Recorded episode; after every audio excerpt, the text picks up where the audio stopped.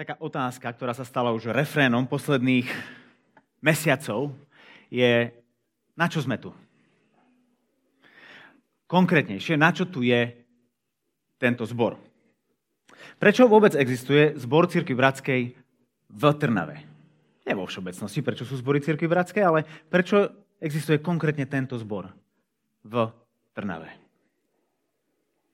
To je otázka, ktorej sme sa spolu venovali posledného 2,5 mesiaca a, tak tí z vás, ktorí ste tu poprvýkrát dneska, a, to celé zlíznete a, v jednej kázni.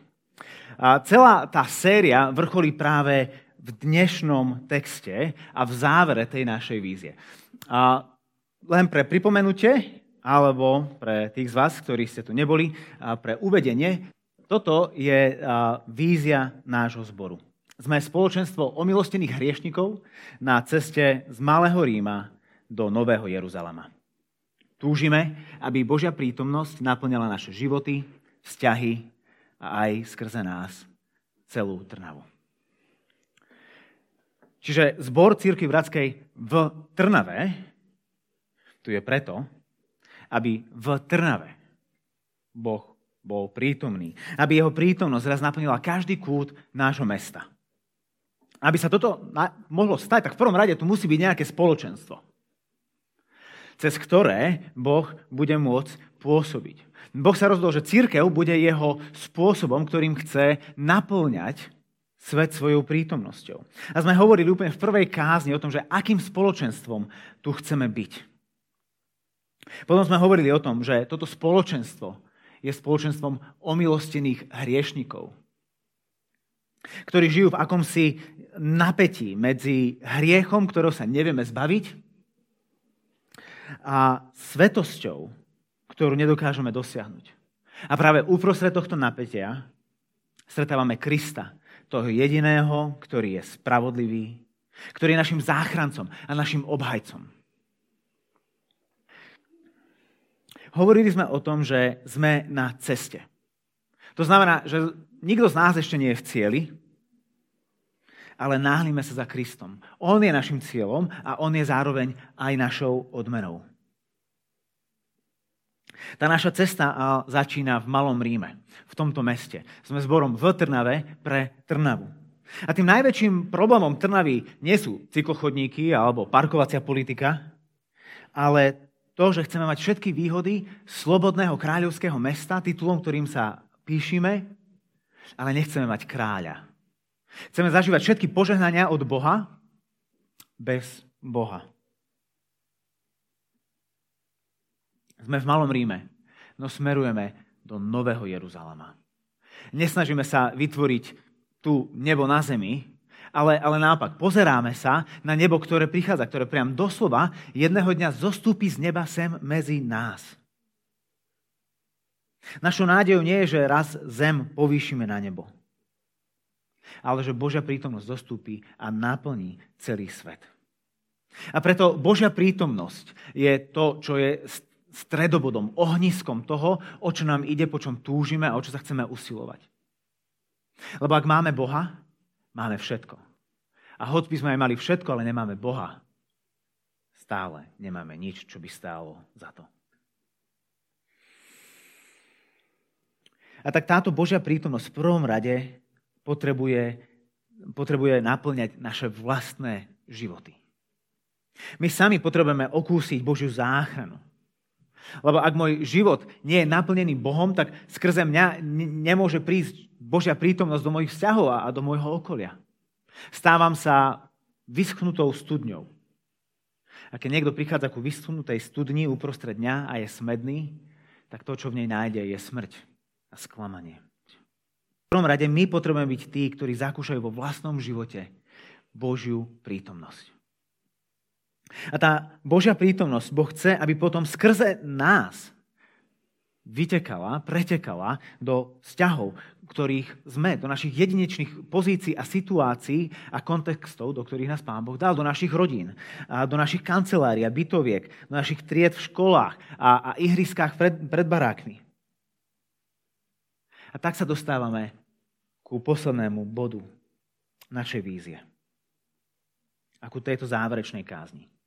Lebo ak naše životy budú naplnené Božou prítomnosťou, ktorá sa prelieva do našich vzťahov, tak potom postupne, kúsok po kúsku, bude Božia prítomnosť naplňať celé naše mesto. To je túžbou zboru Cirkvi Bratskej v Trnave. Aby skrze nás a aj skrze nás Božia prítomnosť naplňala celú Trnavu. A v závere tejto série sa pozrieme na záver Ježišovej fyzickej služby tu na zemi, lebo tam takisto vidíme začiatok a cieľ tej našej služby a nášho povolania. Budem čítať z Evanelia podľa Matúša z 28. kapitoly, verše 16 až 20. V týchto našich zborových hnedých Bibliách to nájdete na strane 38, ale za polovicou, lebo prvých 38 je Genesis. Za polovicou strana 38. A tam čítame celkom známe slova. Sú to posledné slova Ježiša Krista svojim učeníkom. Verš 16. Jedenácti učeníci odišli do Galilei, na vrch, kam im rozkázal Ježiš. Keď ho uvideli, klaňali sa mu. No niektorí pochybovali. Ježiš pristúpil a povedal im, daná mi je všetka moc na nebi aj na zemi. Choďte teda a získavajte mi učeníkov vo všetkých národoch a krstite ich v mene Otca i Syna i Svetého Ducha a naučte ich zachovávať všetko, čo som vám prikázal. A hľa, ja som s vami po všetky dni, až do konca sveta. Modlíme sa. Bože, ďakujeme Ti za Tvoje slova. Ježiš, ďakujeme Ti za tieto slova, ktoré si povedal svojim učeníkom vtedy a ktoré hovoríš aj nám dnes ráno a ťa prosím o to, aby cez Tvoje slovo si aj nás dnes premienial a vysielal a dával nám do srdca poslušnosť tomu, ku čomu nás voláš. Prosím, správ to jasným, a príťažlivým. Daj nám uši, aby sme počúvali. Amen.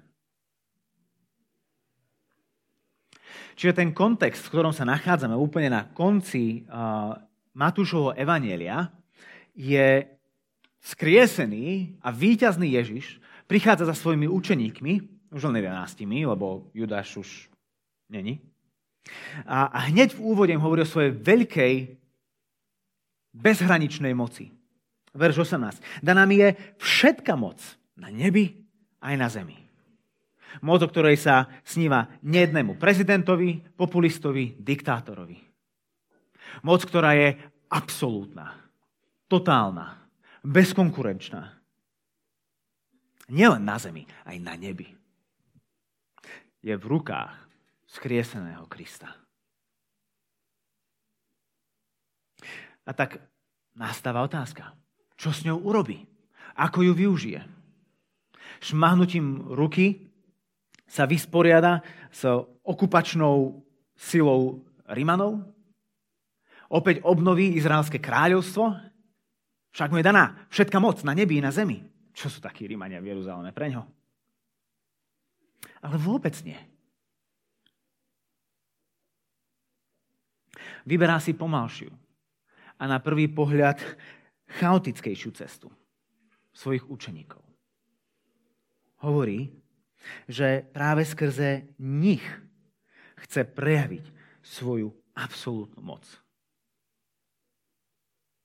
A tak Ježiš povedal svojich učeníkov, aby mu získavali učeníkov z celého sveta. Nie, aby hľadali sebe učeníkov a hľadali svojich nasledovníkov, ale jeho. Ono, vtedy to nebolo o moc iné ako aj dneska. Aj, aj, aj dnes všetci chceme, aby nasledovali nás.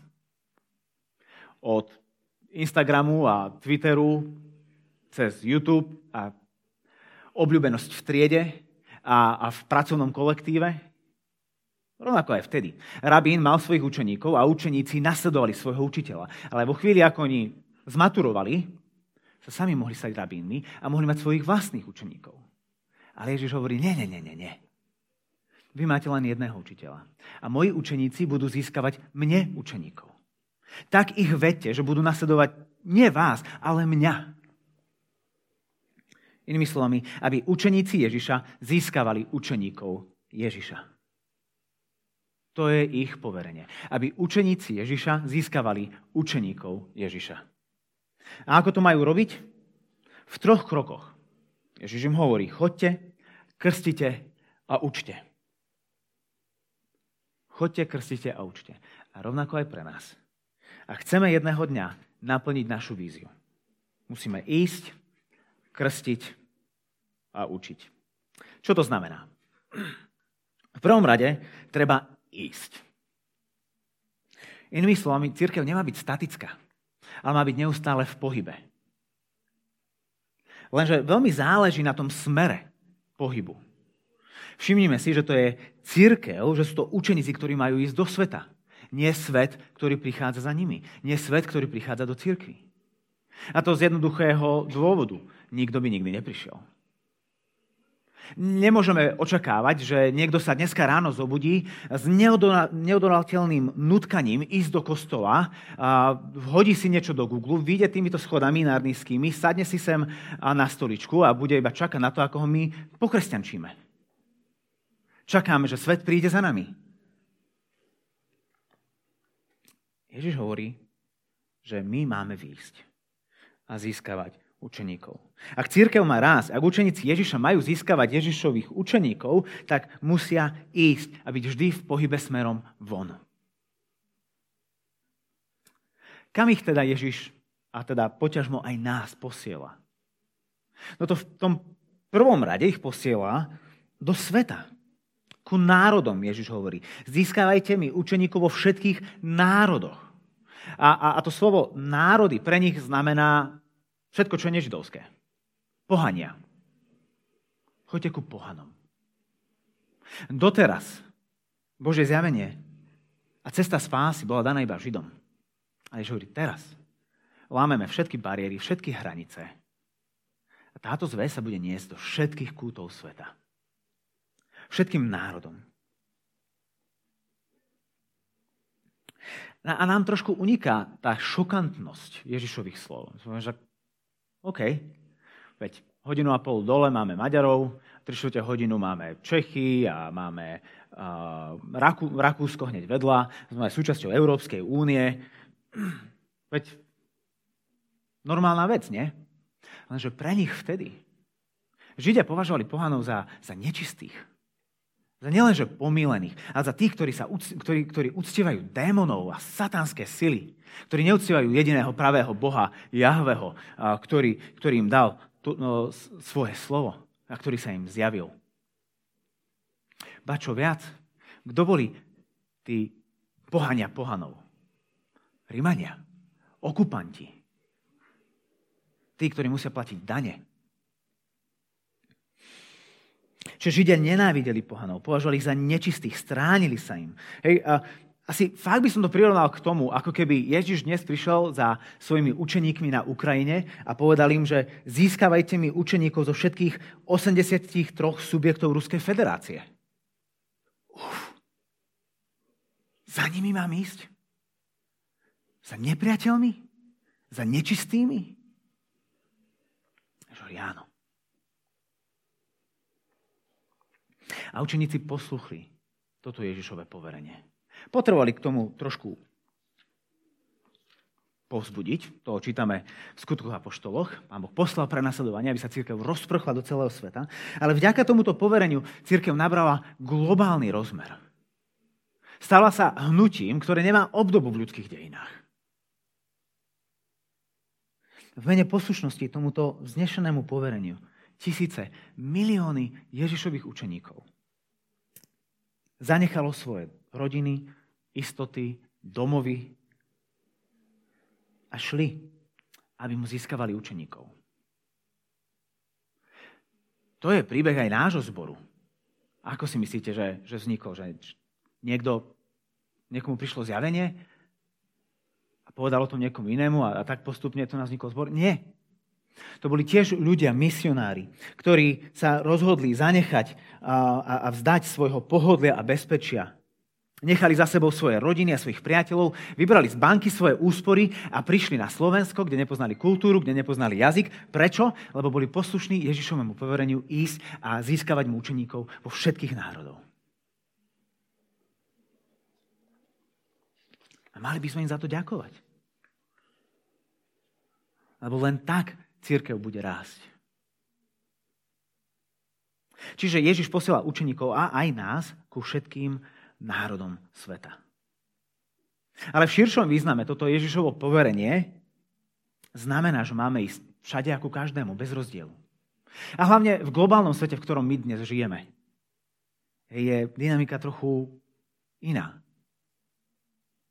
Dnes môžeme o Ježišovi zvestovať Rómom, Ukrajincom, Srbom, Indom, bez toho, aby sme vôbec mali platný pas. Okrem toho, v tej šírke poverenia sme naozaj povolaní ku všetkým, bez rozdielu. Ku vzdelaným aj nevzdelaným, ku bohatým aj ku chudobným. Ku nábožným aj nenábožným, morálnym aj nemorálnym, usporiadaným aj neusporiadaným. Dospelým deťom, aj seniorom, mužom, aj ženám. Inými slovami, Ježiš chce, aby jeho učeníci získavali učeníkov zo všetkých. Bez rozdielu. To poverenie, ktoré máme od Ježiša, je, aby sme mu získavali učeníkov zo všetkých. Vraví, choďte. Preto dnes večer robíme ten koncert. Ideme. Chceme ísť ku ľuďom. Nerobíme to pre seba, ale preto, aby sme spoznali nových ľudí, ktorým môžeme svedčiť o Božej láske a o jeho záchrane v Kristovi. Nečakáme, kým si to vygooglia a ukážu sa. Fakt si myslíme, že človek, ktorý nepozná Boha, sa jedného dňa zobudí a dá do Google niečo, že Církev, ktorá káže z Biblii o tom, že Ježiš Kristus je jediná cesta spásy a záchrany od mojich hriechov, a vyskočí mu snáď církev Bratská v Trnave a tak sem príde. Jediní ľudia, ktorí sem prídu bez toho, aby sme ich zavolali, sú buď kresťania, alebo hľadajúci. Stratení ľudia sú stratení. Oni sem netrafia, oni sem neprídu. A Ježiš nás volá ku takým. Ku takým má církev ísť. Áno, tí, tí, ktorí sa sem pristahujú, tí, ktorí hľadajú, áno, tých príjmajme. Ale, ale nemyslíme si, že len preto, lebo je nás tu o 10 viacej, že sme nevyhnutne misijní. Koľkí sú tí, ktorí boli stratení a Boha spoznali, lebo sme šli a hovorili o ňom. Lebo to je to, ku čomu nás Ježiš volá. Aby sme hľadali stratených.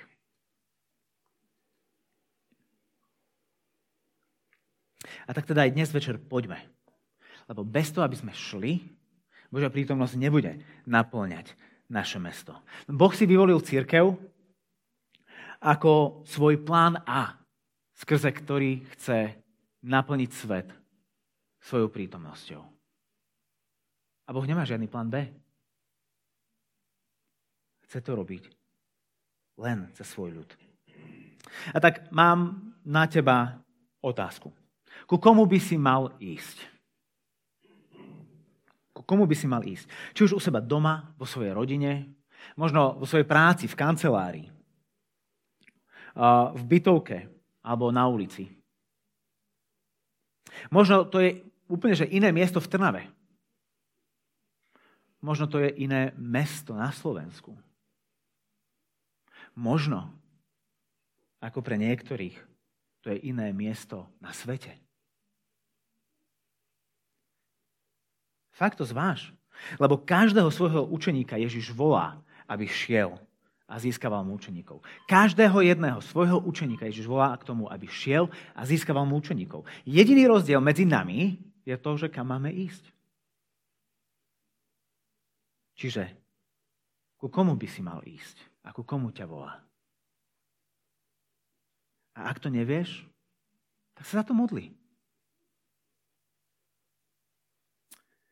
No ale prečo máme ísť ku ľuďom?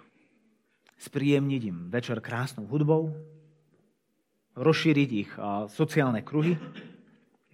No tým druhým Ježišovým krokom v tomto poverení je krstenie. Choďte a krstite ich. A tu si možno povie, že ja nie som ani farár, ani kazateľ, že toto sa mňa pravdepodobne netýka, ale potrebujeme sa zastaviť a zamyslieť nad významom krstu.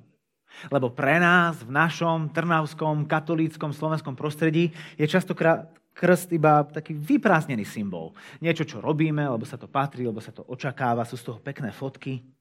A, ale tamto pre mnohých ľudí začína a aj končí. Ale nie tak pre nich, nie na počiatku. A nie tak dnes pre veľkú časť cirkvy v Afrike a v Ázii. Pre nich bol krst prejavom znovu zrodenia a nového života. V krste sa identifikovali s Kristom. Ako, ako išli pod vodu, hej, to oni sa neofrkali pár kvapkami vody, oni išli pod vodu a v tom sa stotožňovali s Kristovou smrťou a ako sa vynárali z vody, sa stotožňovali s Kristovým skriesením. Ten krst má byť v mene Otca, i Syna, i Svetého Ducha. V mene ktoré je singulárom, nie v menách, v jednom mene troch osôb Boha. To znamená, že krst ich začlenuje do Božej rodiny, do spoločenstva Božej Trojice. Krst je teda nielen nejakým rituálikom, ale je zlomovým okamihom v živote Ježišovho učeníka. Dnes na Blízkom východe, v Iráne, keď sa niekto rozhodne pokrstiť, to je pre nich akože čiara, spoza ktorej už nie je návratu.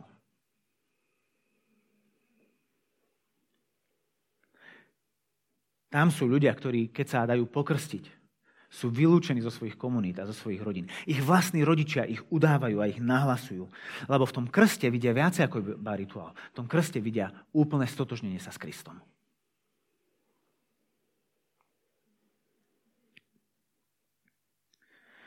Preto si potrebujeme všimnúť ten Ježišov dôraz na poradie.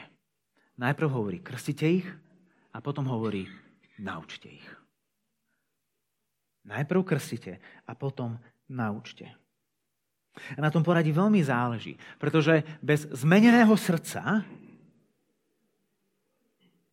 čím krst má byť prejavom, nebude zmenený život. Krst má vyjadrovať zmenené srdce, nový život, lásku k Bohu. A len tak a len vtedy bude pre nás možné, aby sme podriadili svoj život Kristovi, jeho učeniu a podľa neho aj žili. Pretože, Ježiš, pretože Boh nechce iba poslušných ľudí. On chce uctievačov. Pozrime sa na verš 17. Keď ho uvideli, klaňali sa mu.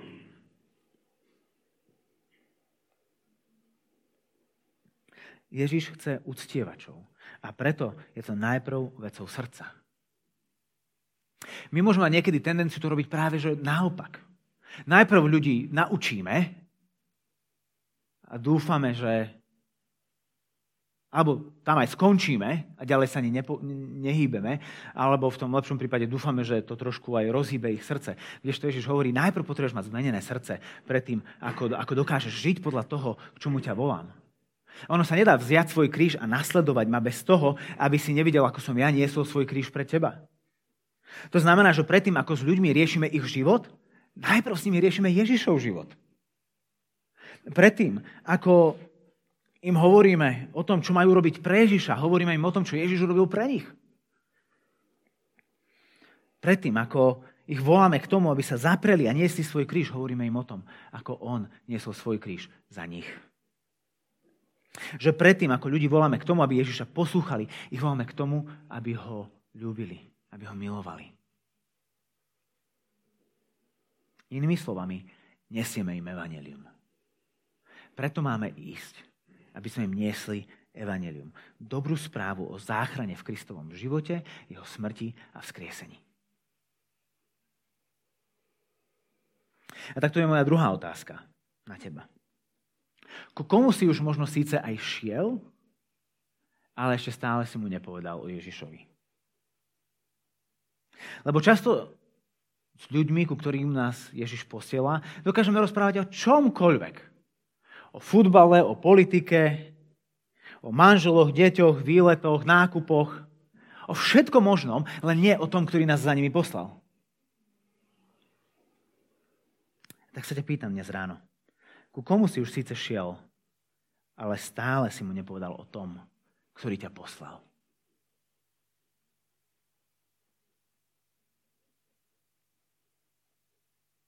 A potom až tých so zmeneným srdcom môžeme učiť zachovávať všetko, čo Ježiš prikázal.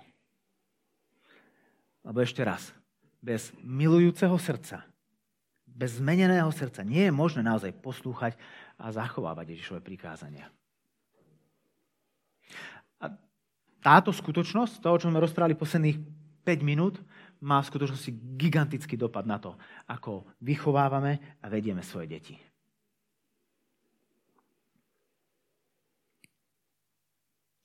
Čiže tí, ktorí sa stotožnili s Ježišovým životom, jeho smrťou a jeho skriesením, tých máme naučiť zachovať všetko, čo nám Ježiš prikázal. Verš 20. A tým, že ich máme učiť, vidíme, že sa jedná o dlhý proces. Že kresťania nevychádza, sa, nestávajú ako dokonalými a hotovými lusknutím prsta. Nevychádzajú z nejakej výrobnej linky, už celý nablískaný a zmontovaný. Práve naopak, potrebujú iných učeníkov, ktorí sa im venujú, ktorí do nich investujú svoj čas a delia sa s nimi o svoje skúsenosti. Ponúkajú im svoj vzťah, svoju zraniteľnosť blízkosť a komunitu. A to všetko si vyžaduje čas, to všetko si vyžaduje trpezlivosť a to všetko si vyžaduje veľmi veľa milosti. A čo ich máme učiť? Ježiš hovorí, máme ich učiť zachovať všetko, čo som vám prikázal. Zachovávať. Nie len veriť, ale žiť podľa toho. Ako sme hovorili niekoľko nedelí dozadu, byť učeníkom znamená byť imitátorom, byť tým, ktorý napodobňuje svojho učiteľa, svojho pána. Ktorý mu čo najviac pripodobňuje svoj život. Ktorý ho sa snaží čo najviac zrkadliť. Chce, aby v ňom bol otlačený obraz jeho učiteľa. Čiže nielen vedieť, ale žiť podľa toho, čo vieme. Naše učenie nemá byť len teológiou, ale, ale má smerovať ku aplikovanej teológii. Aby sa život učeníka čím ďalej, tým viac podobal na život jeho učiteľa. A čo máme zachovávať? Všetko, čo prikázal. Tam v tej grečne je taký veľký, silný, zdôrazňujúci dôraz, ktorý sa dal vyjadriť, že každú jednu vec – Choďte a učte, naučte ich zachovávať každú jednu vec, ktorú som vám prikázal. A to znamená, že ako jeho učeníci si nevyberáme, čo sa nám páči a to zachovávame. Ale všetko, čo Ježiš povedal, budeme zachovávať. Vo všetkom sa mu budeme chcieť pripodobniť. Dnes je veľmi pohodlné si z Ježiša robiť taký tráci kalendár. Veci, ktoré sa nám nepáčia, že povedal, tie, tie schováme, tie vytrhneme, tie odignorujeme. A zoberieme si to, čo sa nám na Ježišovi páči. To, kde nie je ťažké ho nasledovať, kde nie je ťažké sa mu podriadiť. Ale Ježiš hovorí, nie. Naučí ich zachovávať každú jednu vec. Všetko. Lebo jemu patrí všetká moc na nebi aj na zemi, nie nám. A tak ako to prakticky môže vyzerať? keď Ježišovi učeníci učia jeho učeníkov zachovávať všetko, čo nám Ježiš prikázal. Môže to byť niečo veľmi neformálne a jednoduché. Rozhovory cez týždeň pri káve.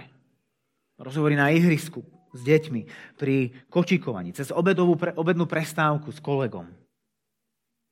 Alebo to môže byť aj niečo organizovanejšie, naplánovanejšie, spoločné čítanie si Biblie medzi dvoma, troma kresťanmi. Alebo si zoberiete nejakú inú kresťanskú teologickú knihu, ktorou prechádzate a sa, a sa učíte. Ale znova, tým cieľom musí byť nielen správna teológia, diabol má správnu teológiu, ale teológia, ktorá nás vedie ku uctievaniu. To je to, čo diabol nikdy nebude schopný. Vidieť pravdu o Bohu a milovať ho preto. A tak moja záverečná otázka na teba je, že koho vo svojom okolí môžeš učiť nasledovať Krista? Možno si povieš, kto som ja, aby som niekoho učil o Ježišovi. Ja sám sa potrebujem učiť. OK, možno hej. Teda určite hej. Ale nemyslí si, že na to, aby si iných učil, to znamená, že potrebuješ byť dokonalý a mať všetko zmáknuté. Pozrime sa na záver 17. verša. Hej. Čítame najprv o tom, že keď ho uvideli, klaňali sa mu, no niektorí pochybovali.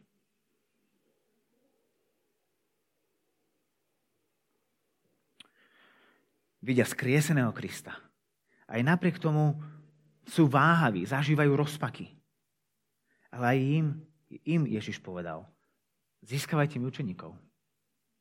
Chodte, krstite, naučte ich. Čiže koho vo svojom okolí môžeš učiť nasledovať Krista? Alebo naopak, od koho vo svojom okolí sa môžeš učiť nasledovať Krista? V zbore, v rodine. Pre vás, rodičov, je to konkrétne výzva v tom, ako vy učíte svoje deti nasledovať Krista. Možno kolega v práci, koho môžeš učiť nasledovať Krista. A ako začneš? Kedy pôjdete na tú kávu? Čo si budete čítať z Biblie? Ježiš poveril svojich učeníkov, aby mu získavali učeníkov. Aby šli, krstili, učili. Jeho absolútna moc sa bude prejavovať v tom, ako budú poslušne a obetavo naplňať toto jeho veľké poverenie. Ale viete, čo je úplne najkrajšie na tom celom poverení? Opäť on. Ježiš je tým najkrajším. Vždy. Na ktoromkoľvek príbehu Biblie. Lebo pozrime sa na tie posledné slova, ktoré sú v Matúšovom evaneliu. Na posledné slova, ktoré vychádzajú z Ježišových úst v 20. verši. A hľa. Hľa. Ja som s vami všetky dni. Až do konca sveta. Hlavu hore, učeníci moji. Hlavu hore, môj učeník. Hlavu hore, moja učeníčka. Ja som s tebou. Som s vami. Každý jeden deň.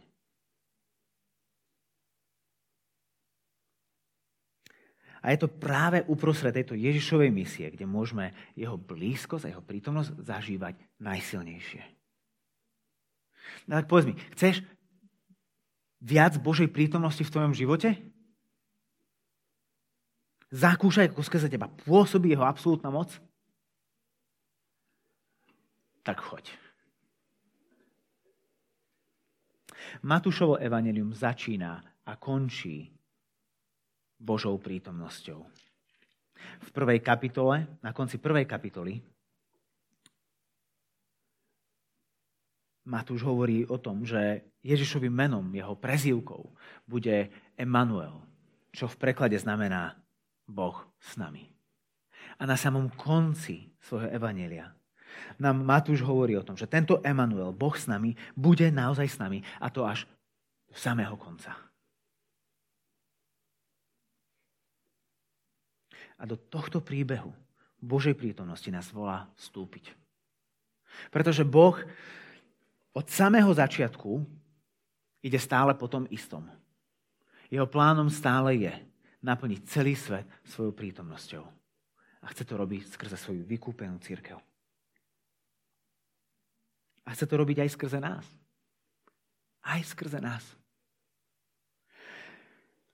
Skrze tento maličký, sotva 63 členný zbor a rátame aj deti v tú najlepšiu nedelu a všetkých hostí, ktorí sa tu ukážu, v tomto 63 tisícovom meste. Úplná kvapka v tomto mori. Sme maličké, bezvýznamné, neukázale, nenápadné spoločenstvo, ale aj skrze nás tu Boh chce byť prítomný. A to, lebo On má moc. A On je s nami. Že to ne, ne, nezávisí od našej veľkosti a našej schopnosti, ale jeho moci a jeho prítomnosti. A on povedal, da nám je všetka moc na nebi, na zemi. A ja som s vami. A to isté platí aj pre teba. On tu chce byť prítomný aj skrze teba. Maličkého kresťana, ktorý verí a častokrát možno aj pochybuje. Môžeš si myslieť, že si malý, neokázalý, nenápadný, nevýrečný kresťan, ale aj skrze teba tu Boh chce byť prítomný. Znova. Lebo On má moc a On je s tebou. Svoju absolútnu moc chce prejaviť skrze nás, skrze teba skrze mňa. Vybral si tú pomalšiu a na prvý pohľad chaotickejšiu cestu. Ale presne to ukáže, akým úžasným Bohom je a, a po akých ľuďoch On ide. A On v tomto s nami bude každý jeden celúčičký deň a to až do konca. Aj dnes večer, keď pôjdeme na koncert. Lebo len tak sa ten navaraz naplní Božou prítomnosťou keď učeníci Ježiša budú získavať učeníkov Ježiša. A to je túžbou nášho zboru. A to je aj dôvod, prečo tu vôbec je zbor Cirky Bratskej v Trnave. Aby Božia prítomnosť naplňala naše životy, vzťahy a aj skrze nás celú Trnavu.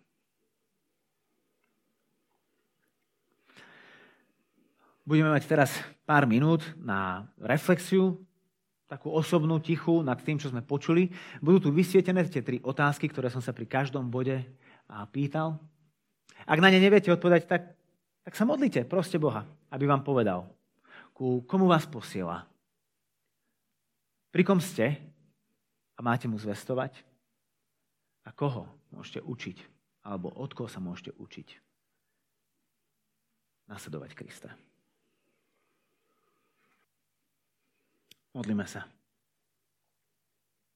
Ježiš, ty si na začiatku prišiel ku obyčajným rybárom a colníkom.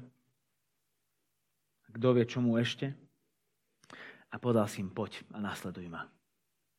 Si ich povolal a urobil si ich svojimi učeníkmi. Ďakujeme ti za to, že sme mnohí mohli tiež započuť toto tvoje volanie a že na tejto ceste učeníctva sme mohli ťa nielen spoznať, ale spoznať tvoju lásku a tvoju záchranu. A ťa prosím o to, aby táto tvoja láska, záchrana, prijatie a nádej, to všetko, čo nám prinášaš v Evangeliu, v nás nekončilo, ale z nás vyvieralo do našich vzťahov, a skrze ne ďalej a ďalej a ďalej, až kým jedného dňa nebude celá Trnava naplnená tvojou prítomnosťou. A Pane, prosím ťa o to, aby si to robil cez a celú svoju církev, ktorá tu je v Trnave. Cez iné komunity a spoločenstva, ktoré ťa milujú a nasledujú. Pane, to je príliš veľká úloha pre taký malý zbor. Ale Pane, prosíme ťa, aby aj skrze nás si mocne konal v našom meste. Pane, preto si nás tu nechal. A tak nám daj, prosím, silu a vieru ísť, krstiť a učiť. O tvojej veľkej láske a záchrane.